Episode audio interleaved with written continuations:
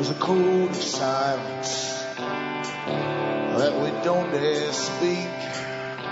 There's a wall between us and a river so deep. We keep pretending that there's nothing wrong. There's a code of silence and it can't go on.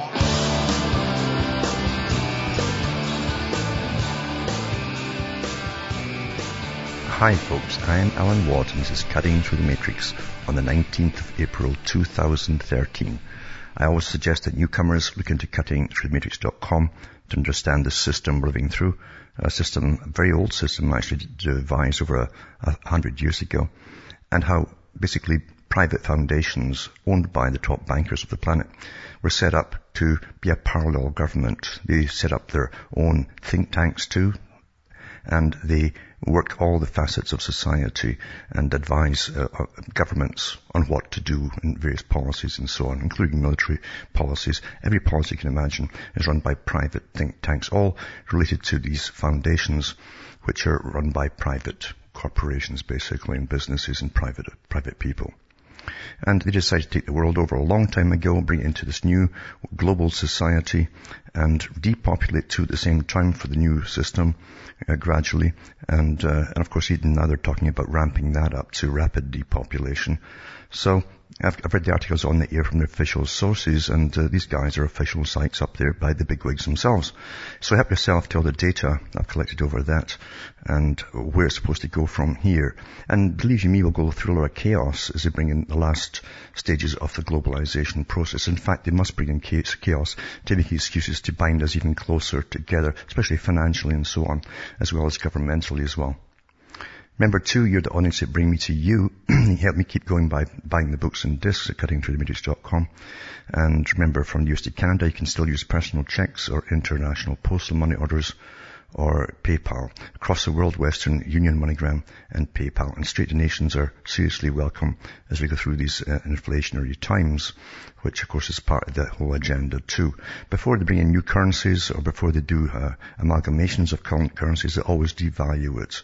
And then by the time the new currency come out, it's worth half of what your old one was. That's standard routine uh, over centuries, in fact. And we truly are living through a massive plan because as I say before, the Royal Institute of International Affairs were the boys who, who fronted and still front as the main organization of these big international bankers to the public and they set up the foundations themselves. They run media, uh, they run the Council on Foreign Relations across the world, not just in the US and they even had uh, put their own guys in as presidents and prime ministers, and their own private historian for their archives admitted to that in his books. So there's nothing really hidden about it all. It's just that the mainstream does make a big deal out of it, and your politicians will never mention it because they're all generally members of the same organization. So technically, democracy as you know it has been a red herring. It's a bit of a, a placebo and it keeps you quiet and content thinking you have a say in things and government there is looking after you. But meanwhile, they're going to, through these agendas set out by private, private foundations that really run everything from the green parties, uh, sustainability, global warming, all the new taxes and carbon taxes that are coming in to amalgamations of trade across the planet. They run the whole system.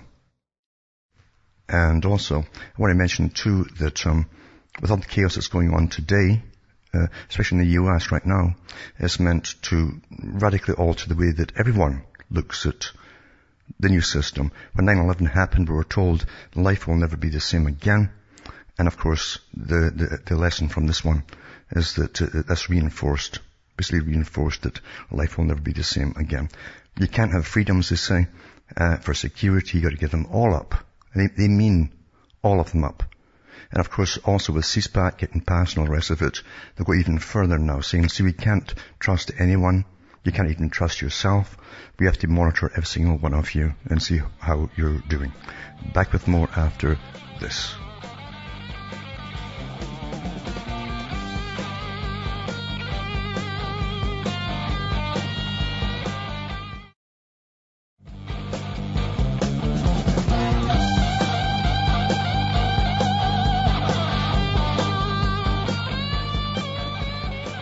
Folks, we're back cutting through the matrix and talking about the big system and where it's supposed to go. Well, we all know where it's supposed to go, of course, and I've mentioned this over many years, and folk really should use good, make good use of the archive section at cuttingthroughthematrix.com because we go through all of the things that have to come about to make uh, the big global society come into its complete powerful position it's supposed to emerge as.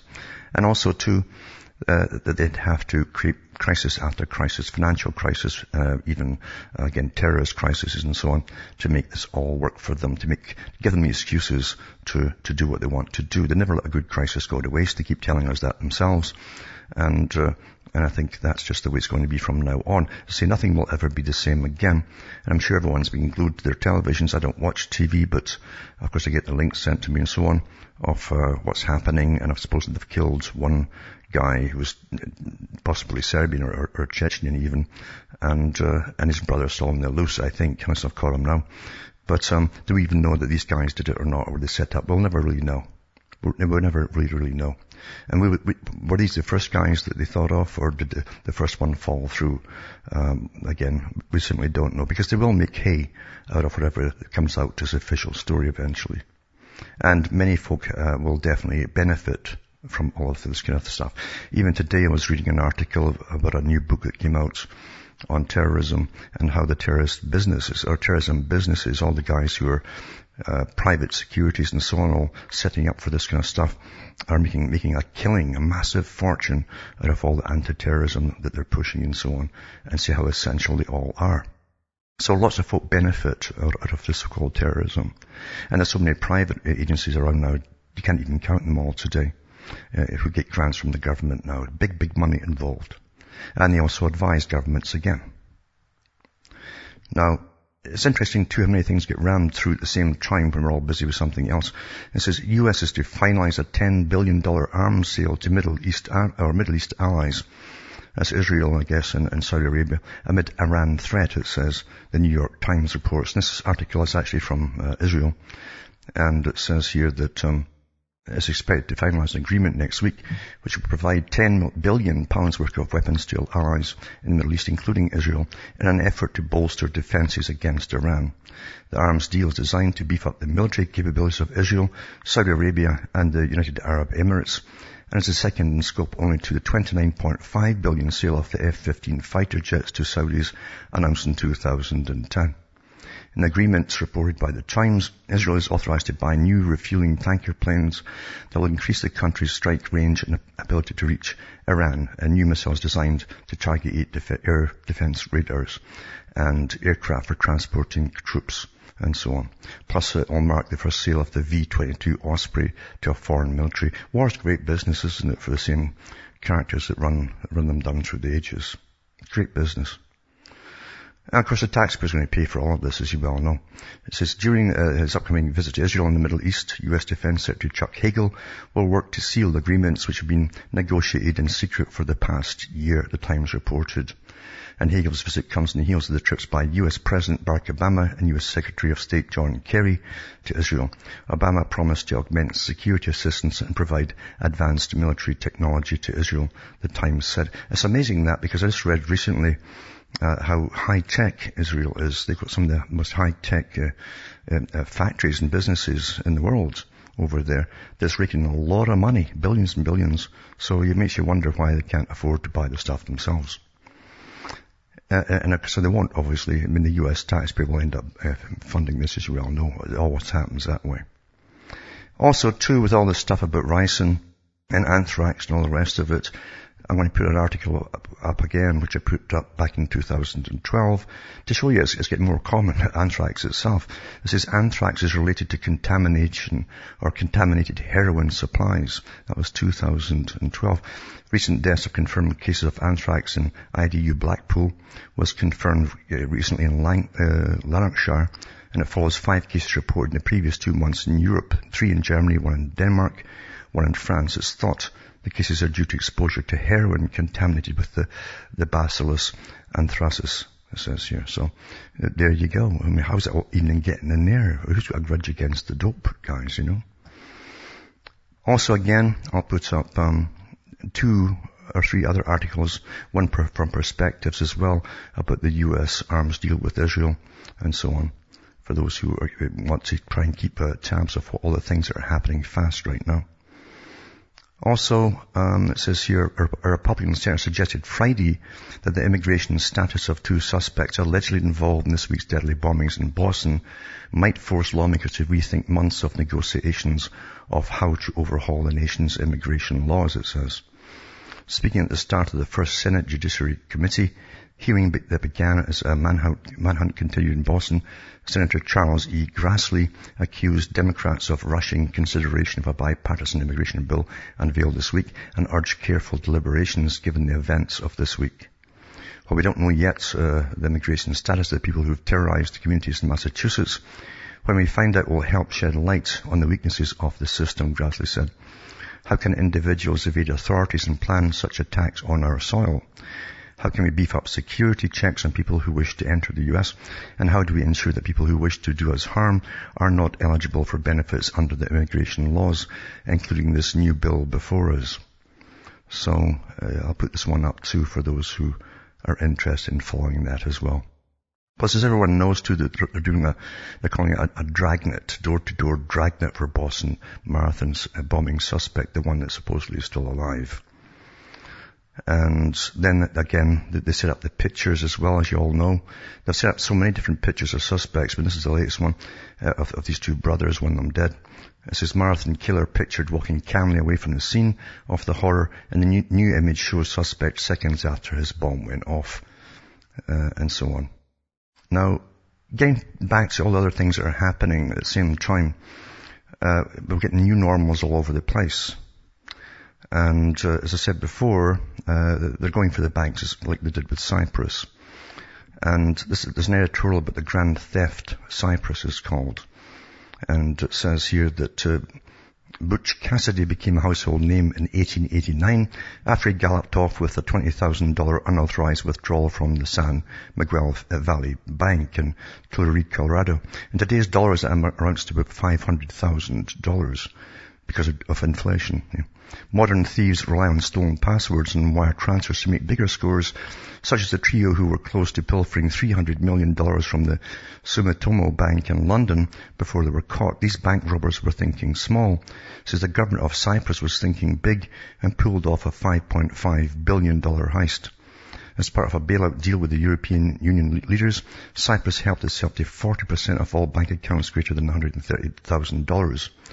So it shocked and dismayed the public and private investors who couldn't move fast enough and their assets were frozen. Before that, the small Mediterranean islands financial institutions were highly rated and attracted deposits from all over the world. The Banker magazine said the Bank of Cyprus was, only, was one of only 18 financial institutions in the world which were worthy of an AAA score. But something was rotten in Denmark and particularly in Nicosia. And by the way, they've got bombs going off, I think, in different places now too. I guess from people who are rather ticked off at being robbed over in those banks. International appraised-marked balance sheets overflowing with debt. The banks were overextended and saddled with portfolios of poor investments. They asked for the modern miracle cure, which was a bailout to prevent bank runs and stop panic from spreading to the rest of Europe. Rather than allowing banks to proceed into an orderly bankruptcy, where debts could be restructured or purchased by other institutions, the Eurocrats protected the men and women who made the bad decisions, and so it was better to loot the accounts of the customers. Well, this is to be, as I say, um, the test case for the rest of the world to follow because there's lots of other countries already discussing using this very technique very shortly, by the way. Also, with this, uh, remember I mentioned before the Royal Institute for International Affairs, many times I've mentioned them, who were the first organization to publicly come out uh, as a, a, private organization uh, with a charter from the from the royalty to exist, of course. And they uh, were really nefarious in their early days with the Milner Group, which is part of them. They caused wars. They caused the Boer War, actually, and that's in their own archives. They admitted they were behind that, and they blamed it on the Boers. So to take the British troops in there so that, uh, so London could take over and finance the takeover and pay for it all while the Diamond Boys and Gold Boys would loot the country, which they did an awful long, a lot of over many, many years. But anyway, they're still going at it today. It says the EU-US free trade deal is worth 800 million euros. Now, this is your standard stuff as they try to push this free trade. They're always pushing it actually. I think they've signed it too. And therefore, basically we're locked into another free trade deal. And we won't get, we won't get 800 million euros out of anything at all. If anything, the countries are locked into it now We'll end up throwing money at the countries in Europe to bail out their banks as well. That means the US is going to do it and Canada too and other countries. There's no doubt about this. No, no doubt. It says the proposed EU's transatlantic trade and investment partnership for free trade agreement could boost the economy by 800 million euros per annum, increase GDP and help create 4,000 jobs.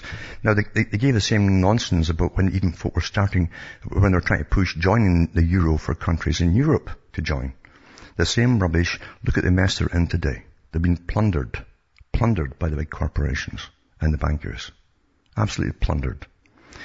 And don't forget the Royal Institute for International Affairs were the guys who drafted up the European Agreement for integration. And their, their branch in America, CFR, also drafted up the one for the integration of the Americas. And their, their Institute for Pacific Relations branch of the CFR set up the, the amalgamation of the Far Eastern countries, like Australia, New Zealand, and so on, to be under the tutelage of China. So the whole idea was to initially uh, get them together and amalgamate all their laws, by the way, uh, and their money system, and then eventually, as we go towards global government, then they all amalgamate again, once again, under global government, under a super world government. Back with more after this.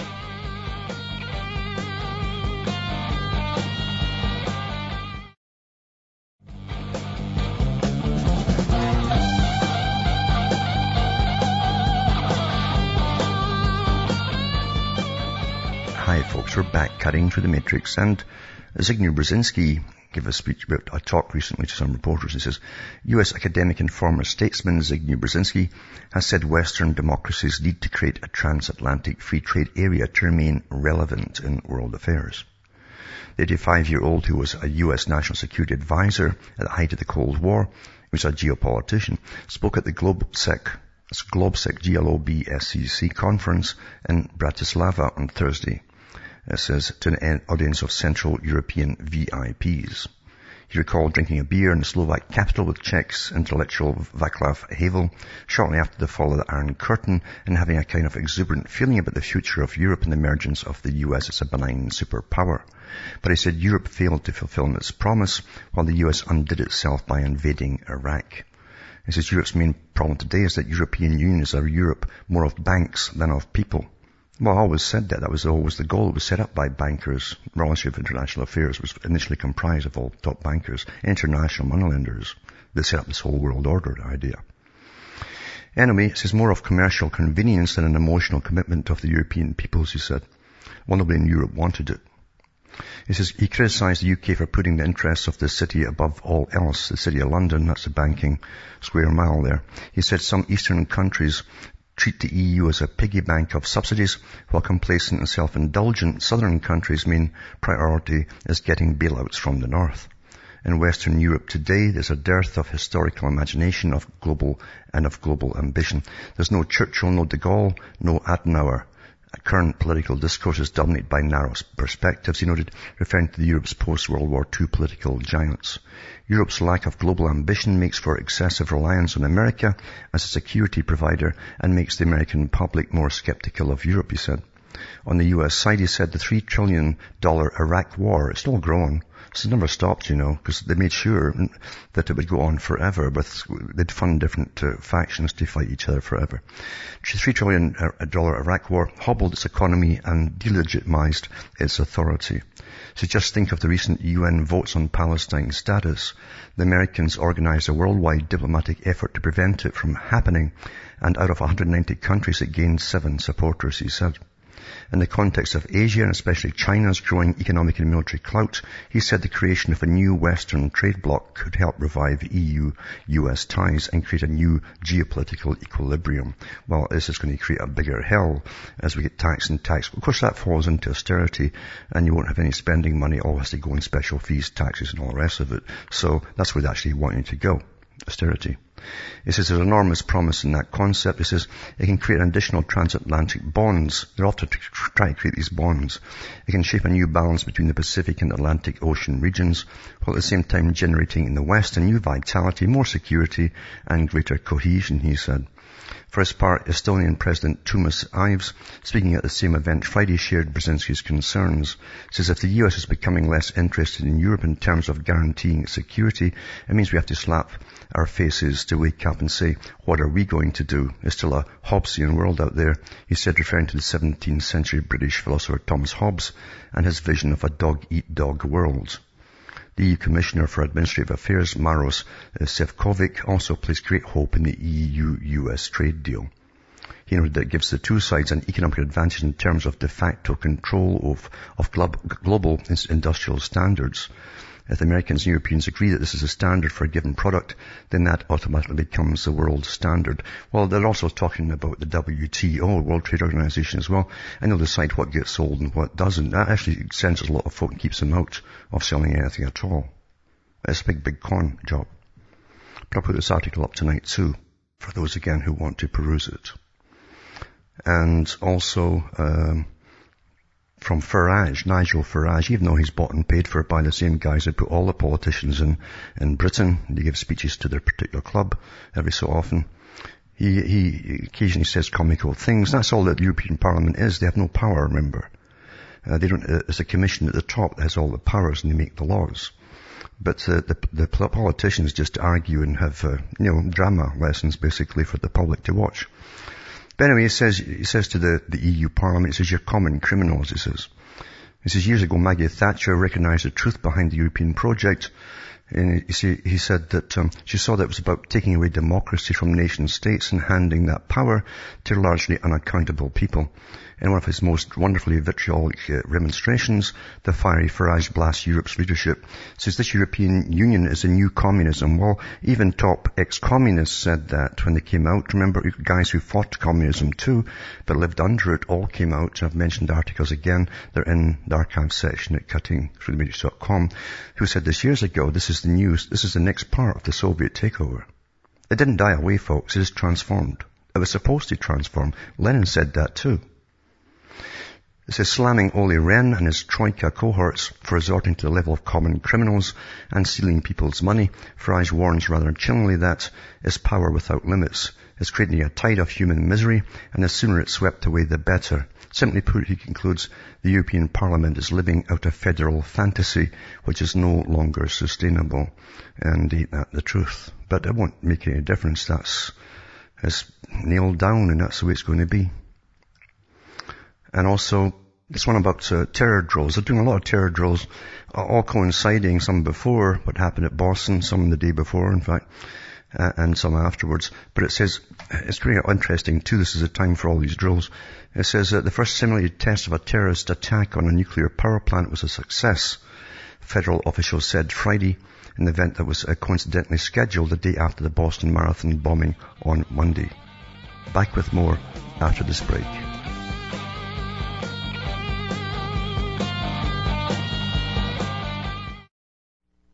You're listening to the Republic Broadcasting Network. Because you can handle the truth.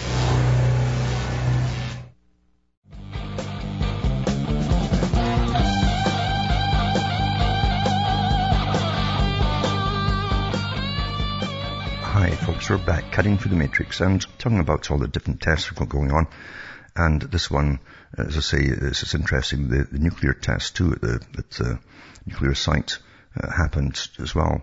Uh, just before Boston. It says the first simulated test of the terrorist attack nuclear power plant success. And says it was scheduled a day after the Boston Marathon bombing Monday.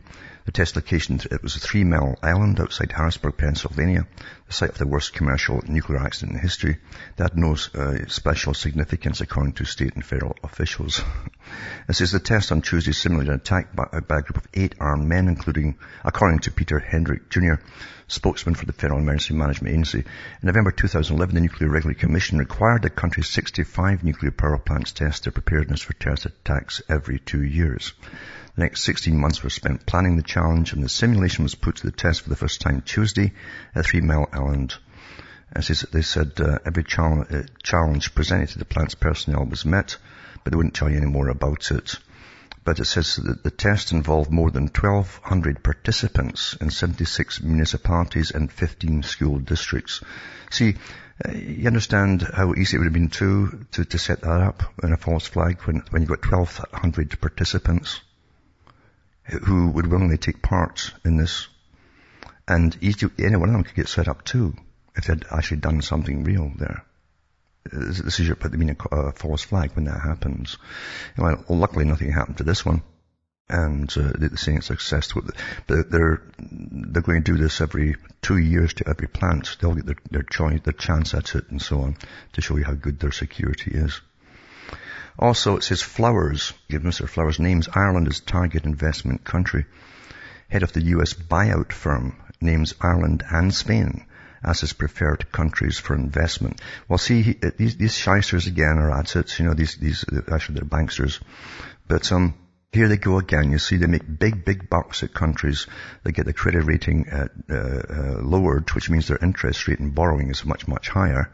So it's great. It's a great thing for for those who are doing the lending. And Goldman Sachs, of course, is the guys behind all of this. So basically, Goldman Sachs owns Ireland now and Spain. And it says here that um, the head of the U.S. buyout firm JC Flowers, which invests in distressed financial institutions, make, make, get a killing out of it. It says Spain and Ireland are his preferred countries.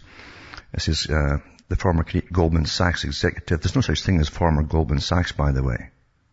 Uh, they, all, they all get put into very high profile positions and they're always working alongside or, or in conjunction with Goldman Sachs. Is interested in investing in firms with about 50 billion dollar, uh, euros of assets, he said in an interview with Manus Cranny on Bloomberg Television. Says the most interesting for us is maybe Spain, followed by Ireland. He said Spain has a lot going on here, there as part of the European Union, and that's appealing as an investor. And in other words, uh, they're, they're, happy when it falls and falls and falls in Ireland because the, the, the, European Union all had to chip in together, all the countries to help bail it out. So they're guaranteed to get the, the bailouts there, uh, and which means that the, the, money they're lending them to is guaranteed to be paid back with all of its full interest at a much, much higher level now that they're devalued. So Mr. Flower, the sharks make money off all disasters, don't they? Mr. Flowers moved to London from the US last year to, to, examine investment opportunities in Europe. He previously mooted the idea of buying a stake in Bank of Ireland or allied Irish banks if the government guaranteed on potential further losses. Not bad, eh? Not bad. You don't get taught this stuff in school, do you? You're taught to be a nice little slave and get a good job. Good job when you leave school. Not these guys. These, these guys go to special schools. And also this one too, I was mentioned before about this awful, uh, this is part of modern society as we become dehumanized. Uh, and uh, we're basically uninterested in, in, in human suffering because we've been so inured to it by all the incredible movies that folk watch and slaughter, slaughter, slaughter, etc. But again, that was part of the plan to dehumanize us and get us off our pedestal as being a supreme thing on the planet. Human beings are not so high after all, according to uh, Julian Huxley. That's what he said. We're going to bring them down. And of course, then we got mass abortion going on, and he was also part of uh, Planned Parenthood too. Bill Gates' father, by the way, was one of the founders of it too, I think. Anyway, this is Gosnell, Gosnell, this guy who was the, the, one of the latest abortionists that actually got his so-called clinic checked. It was like a horse of horrors and so on and he was killing the babies that came out of the womb after after birth. Anyway, it says um, one of the, the, the, survivors, the baby abortion survivor, was swimming in the toilet trying to get out. This baby was trying to get out, right? This is, this is your, for those women who think it's all, it, there's nothing like, it's just like getting a wart removed to tell them. That's what life is now. You're a little wart, right? On the last day of testimony before the prosecution rests in the murder trial of abortionist Kermit Gosnell, the worker at the Gosnell clinic testified that she saw one late-term baby who survived an abortion swimming in the toilet and trying to get out. Karima Cross, a medical assistant who worked at Gosnell's Women's Medical Society clinic for four and a half years, testified in a Philadelphia court today telling of the horrors of babies who survived abortions only have their necks snipped with scissors. She was asked, do you ever see the babies move? asked the prosecutor, Joanne Pescatore. She says, once in the toilet, she said Cross. The baby was swimming, she said, basically trying to get out. Adrienne Moton, an employee at the clinic, then took the baby and snipped the back of its neck while the mother was still in the room. Cross told the jury that when uh, Shaquana Abrams came into the clinic in July 2008, she was pregnant and she was big. This was the largest baby I ever saw, Cross said. When the baby was born alive, Abrams was sleeping. Cross said Dr. Gosnell took the baby boy, which he described as 12 to 18 inches long, and put him inside a plastic container the size of a shoebox. The baby was still breathing, she said. He didn't cut the neck right, eh, right there. The baby was too big for the plastic container with his arms and legs hanging over the sides. The doctor cut the back of the baby's neck but didn't do suction. Normally Dr. Gosnell would do suction to suck the brains out. This is all wonderful stuff, isn't it? This is your modern society as you get dehumanized and you accept being dehumanized and you'll accept the horror that will come down the pike from big, big powers as is already happening today. You will. You've, you've accepted that life is worth nothing. Uh, it's so sad, but so this is what happens. And also, Governor Cuomo says Boston bombing is part of the new normal. I coined the phrase years ago and it's been picked up all over the place. Anyway, it says that Michael Bloomberg may have cancelled his morning radio appearance today in response to the ongoing manhunt for the suspect involved Monday's deadly bombing attack. But another top New York official, Governor Andrew Cuomo, scheduled his own radio interview in the Capitol press room soon after Mr. Cuomo directly assessed the high-profile situation in the Bay uh, State by employing a phrase he previously used to describe climate change in the aftermath of Sandy, Hurricane Sandy, as a new normal. And it says here, it's a terrible situation in Boston, and unfortunately one gets a sense that this is more reflective of the new normal, if you will, he explained. So much of society is changing so rapidly. We talk about new normal when it comes to uh, climate change and adjusting to a change in the weather patterns, even though that's all bunkum now, because they're, they're manipulating the weather and they've admitted that for years. New normal when it comes to public security in post 9-11 world, uh, where these random acts of violence, which at one time were implausible, now seem all too frequent. Additionally, he said New York police units are on standby and assisting authorities. He noted that he worked with Massachusetts Governor Deval Patrick during their shared time in former President Bill Clinton's administration and so on. And then we go into this article here. It says, it's interesting, how the big boys at the top get around laws. You understand, laws only apply to the little people, but not the big people. And the Geneva Convention, of course, has uh, a lot of laws there that people are not supposed to break. Countries are not supposed to break. But there's ways to get around it. Now the G4s, G-Force is a private organization, a company, massive company. They're into even schooling in some places and prison management and all the rest of it across the world. There's great money in creating a lot of crime, you know. Anyway, it says how the G4S helps Israel break the Geneva Convention. And it says, uh, Lisa Nandy calls for the government to take action over G4S participation in illegal imprisonment. Since 1967, more than 730,000 Palestinian men, women and children are estimated to have been imprisoned by Israeli military courts. The majority of such prisoners are held in detention facilities inside Israel in violation of the Fourth Geneva Convention, which prohibits the, the transfer of these prisoners into Israel. The practical consequence of this violation is that many prisoners, including children, receive either limited or no family visits due to freedom of movement restrictions. In the case of children, this lack of adequate family contact also violates their rights under Article 37 of the Convention of the Rights of the Child. According to Israeli uh, prison service figures released this June, uh, 85% of uh, Palestinian prisoners, including children, were detained inside Israel. Of 4,706 prisoners, 285 were held in administrative detention without charge or trial.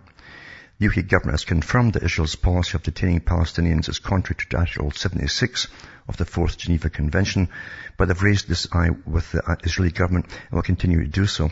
In a recent letter, it says Foreign Office Minister Alistair Burt, MP, stated that the FCO is lobbying Israeli authorities for a number of improvements, including a reduction in the number of arrests that occur at night.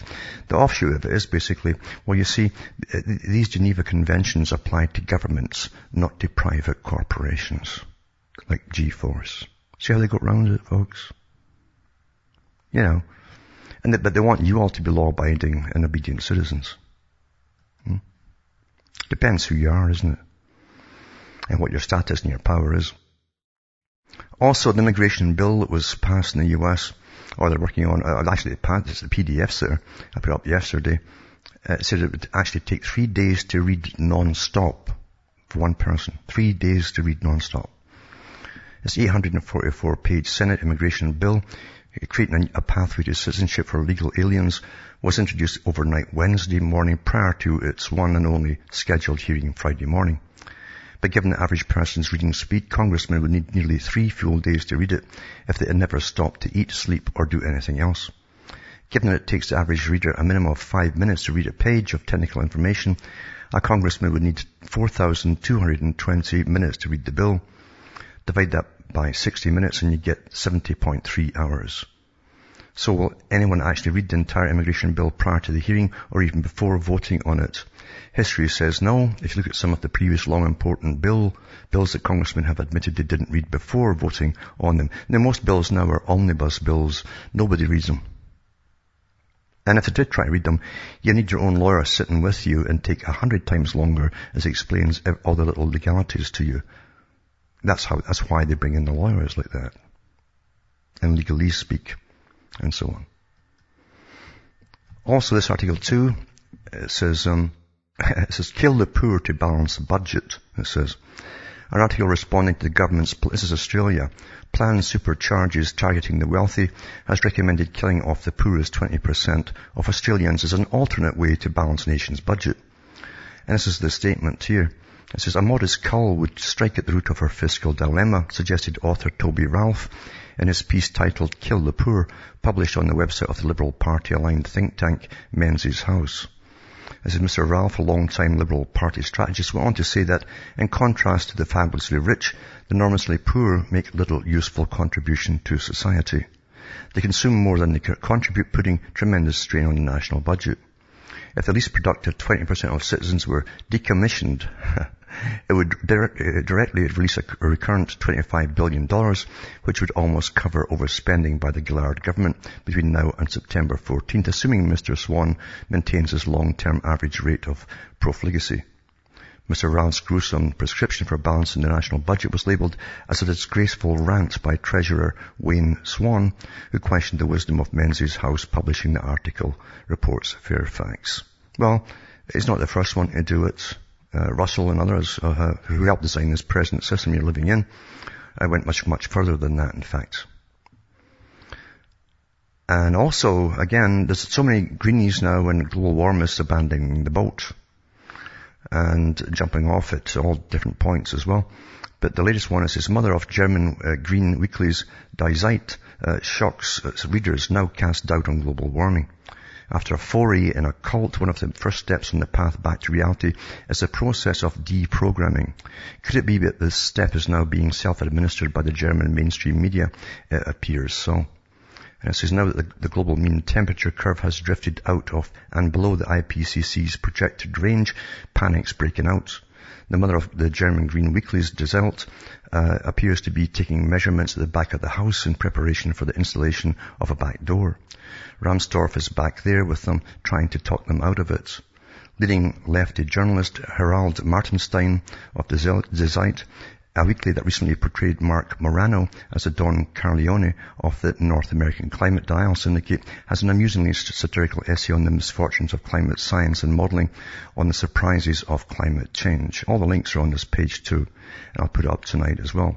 As if you can read German, his essays are dual in irony and humour to behold, effective because few things convey a message better than music or humour. So they're really, all the people who have been pushing this for years, they're just jumping ship right now. And also too, it makes you wonder about this one too, if this guy's real or getting set up, whatever. But, um, it's to do with the so-called Ricin, uh, letter poster, the Ricin guy.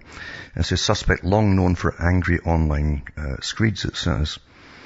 And it says Mississippi man suspected of sending deadly ricin and letters to Obama and a senator from his home state is no stranger to local police who've long viewed him as a paranoid conspiracy theorist prone to violence.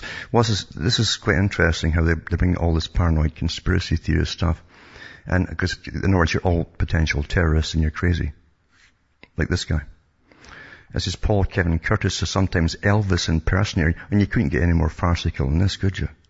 Who appeared in the Mississippi federal court Thursday, denying wrongdoing, has penned numerous rants accusing the government of hounding him. Many of his screeds have ended with the same line in his letter to Obama uh, reportedly did. It says, I am KC and I approve this message. An affidavit released by the Department of Justice quotes Curtis letters to Obama, Senator Roger Wickham, or Wicker, and uh, just like the Wicker Man, right? And a judge is saying, maybe I have your attention now, even if that means someone must die. And says Curtis has claimed unknown forces blew up his car, interfered with his personal relationships, and rigged Elvis impersonation contest. Now, I said years ago, be very careful about the heroes even that they put out for you. That bring on all the new agey stuff. You know, just vibrate more and you can leave this planet uh, and all the, the, the, ones who are not enlightened or of heavy vibration, all that kind of stuff, or they're walking reptiles, because they have helped already target and, and smear the folk who are doing the real work, the real, real work. That They're put there on purpose, folks. And they're well backed, believe you me, and promoted. And even that last poll they did too on conspiracy theories and so on, they had to, uh, they made it sound all ludicrous, all conspiracy theories were, were ludicrous, of course. And uh, they mentioned that too. Some of them believed that, so much of the American population believed that people were walking reptiles that run the world. Well, guess where that all started? If you can still think. So this is the latest guy, the ricin guy. As I say too, this guy apparently worked as a dry cleaner. They got all kind of chemicals there. And who knows, as I say, even in normal paper, some papers even have traces of ricin on them even in envelopes. Back with more after this.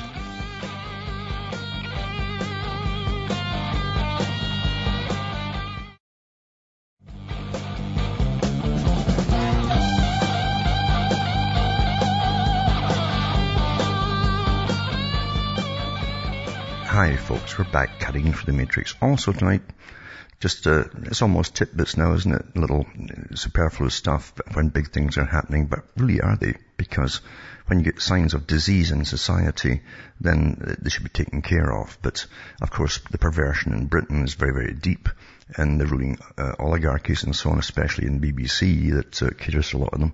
But anyway, and helps to pervert the rest of the society with their PC stuff that they're dishing out there. It's pretty filthy stuff they dish out to change society.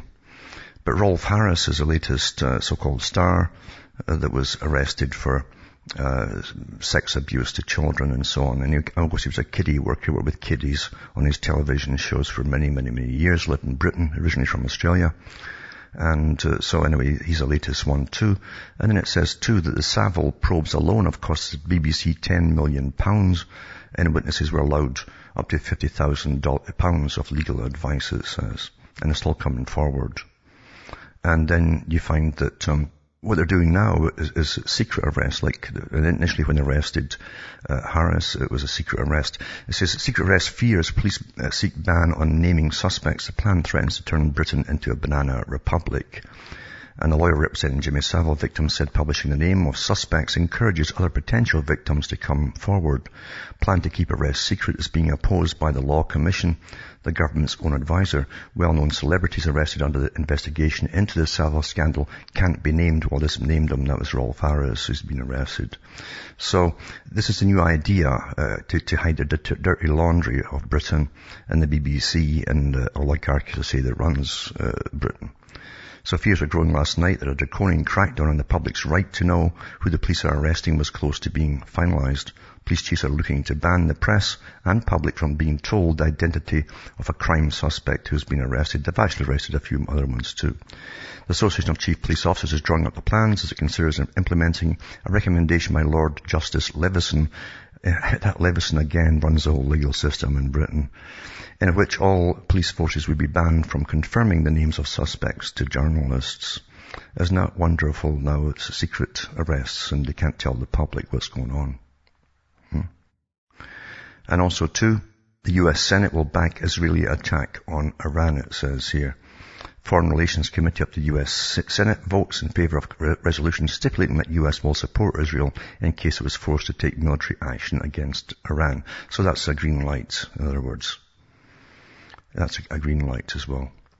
And also, I mentioned before about PETA, the big animal rights activists that are, that have broken into so many labs and so on. And recently they just bought one of these uh, drones for themselves in Australia, something spy over farmers' lands to try and get them all into trouble. But what's the truth about PETA as well? Who profits off it? The, the, the drone, by the way, costs about over $10,000, I think. Or more. I think it's maybe 14. The heartbreaking image that shows the reality of PETA's animal home. You know, they're a, charity, you understand. Garbage bags are full of kittens killed by the animals rights group. This is Nathan Winograd, the director of the No Kill Advocacy Center, claims that PETA has killed nearly 30,000 animals in the last 11 years. Uh, PETA says euthanasia figures are distorted and don't include the nearly 10,000 animals saved. Well, if they killed 30,000, but we saved, may have saved 10,000, right?